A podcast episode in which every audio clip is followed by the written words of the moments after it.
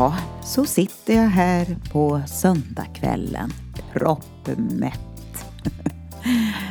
ja, du vet hur det känns när man har ätit bara för mycket.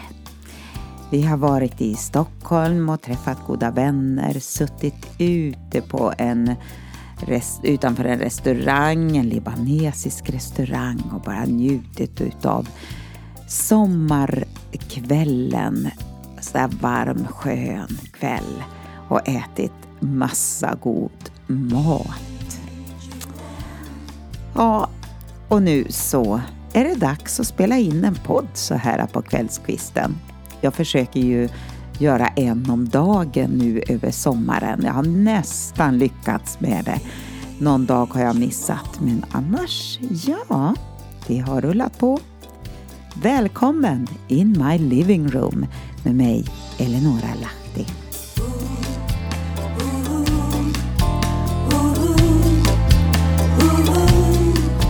Den text jag ska läsa för dig idag, den var en utav mina hundra texter som jag valde att eh, skriva under en period för några år sedan. Det var någonting som kallades för blogg 100 och man skulle göra en text om dagen och vilken utmaning. Och då började jag skriva så här. Åh, vad ska jag skriva om ikväll? Ja, jag kan berätta om min musikvideo som jag fick se idag, som nästan är klar och som vi filmade i Israel. Eller att vi har ett God TV-event imorgon, för min man jobbar där. Och jag ska sjunga på det, eller om Jona, vårt helgbarn som är här, eller... Och så hör jag. Nej, skriv till dem som lever i ständig oro och ångest.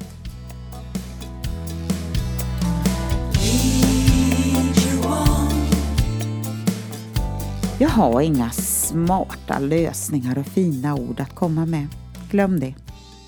Men jag vet att det finns ett himmelskt flöde öppet för dig idag.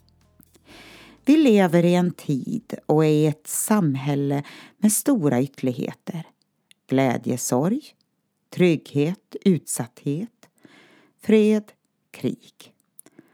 Och hur ska vi förhålla oss till detta för att inte tappa livsinriktningen.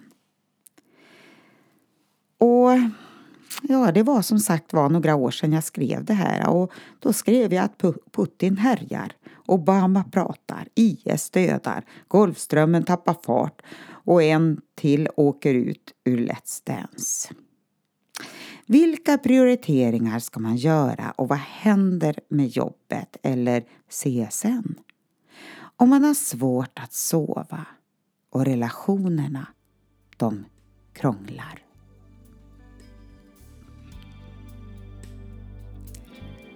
Jesus säger i Matteus 6.34 Gör er alltså inga bekymmer för morgondagen. Den ska själv bära sitt bekymmer. Var dag har nog av sin egen plåga. Jo du, Eleonora, här är det så, fullt av plågor. Den ska själv bära sitt bekymmer. Det låter som ett skämt. Ja, det kanske någon eller några där ute säger så till mig. Men du, någon har sagt att planera för morgondagen är väl använd tid. Men att oroa sig för den är bortkastad. Ska vi ta det en gång till? Att planera för morgondagen är väl använd tid. Men att oroa sig för den, det är bortkastat. I mitt yrke som lärare ser jag elever som ständigt oroar sig för ett och annat. Och när prov och förhör kommer, ja vet du, då stannar de hemma från skolan en del. Sen är man inne i ett förskräckligt tungt ekorrhjul som inte för en framåt. Man försöker planera efter nya provtillfällen som vi kan ge dem. Mitt i en tid när allt annat rullar på också med full fart. Och det blir ännu mera kaos. Genom att tillåta oro att komma in uppslukas man av fruktan som vill driva en till vansinne. Ja, du hörde eh, rubriken här va? Ständig oro och ständig ångest. Ja, då har man lämnat planhalvan där Gud finns med i spelet. Man har låtit oro och bekymmer ta över och fullständigt förlama ens förmåga att handla. Där är det svårt att lita på Gud och han känns väldigt långt borta.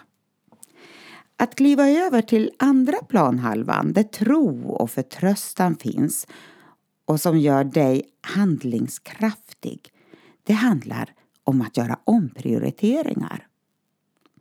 Vad är första platsen i ditt liv? Fyller du dina tankar med hans tankar?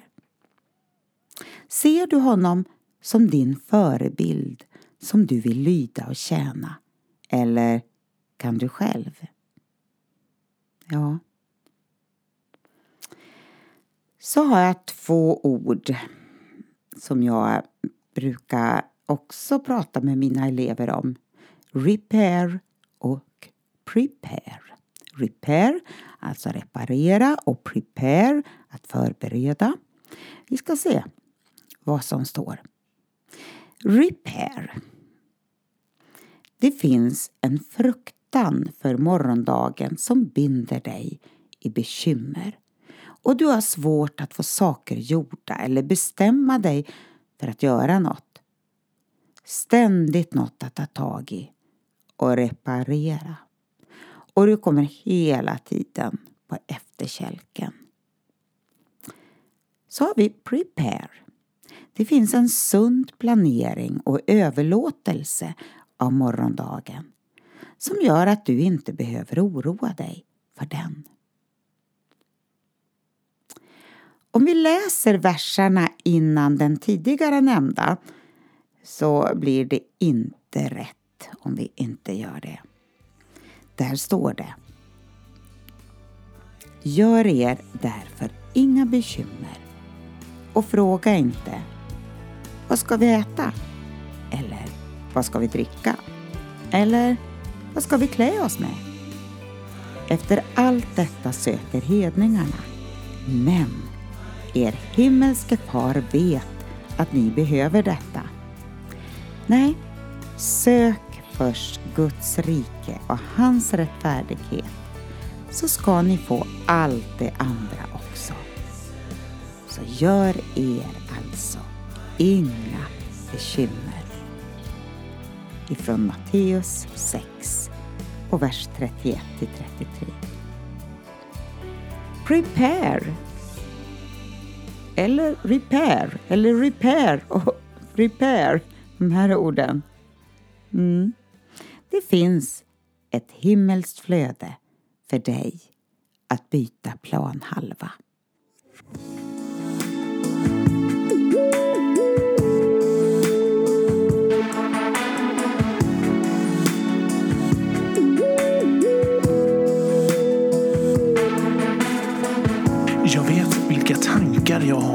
Säger Herren. Nämligen fridens tankar och inte ofärdens för att ge er en framtid och ett hopp. Fridens tankar,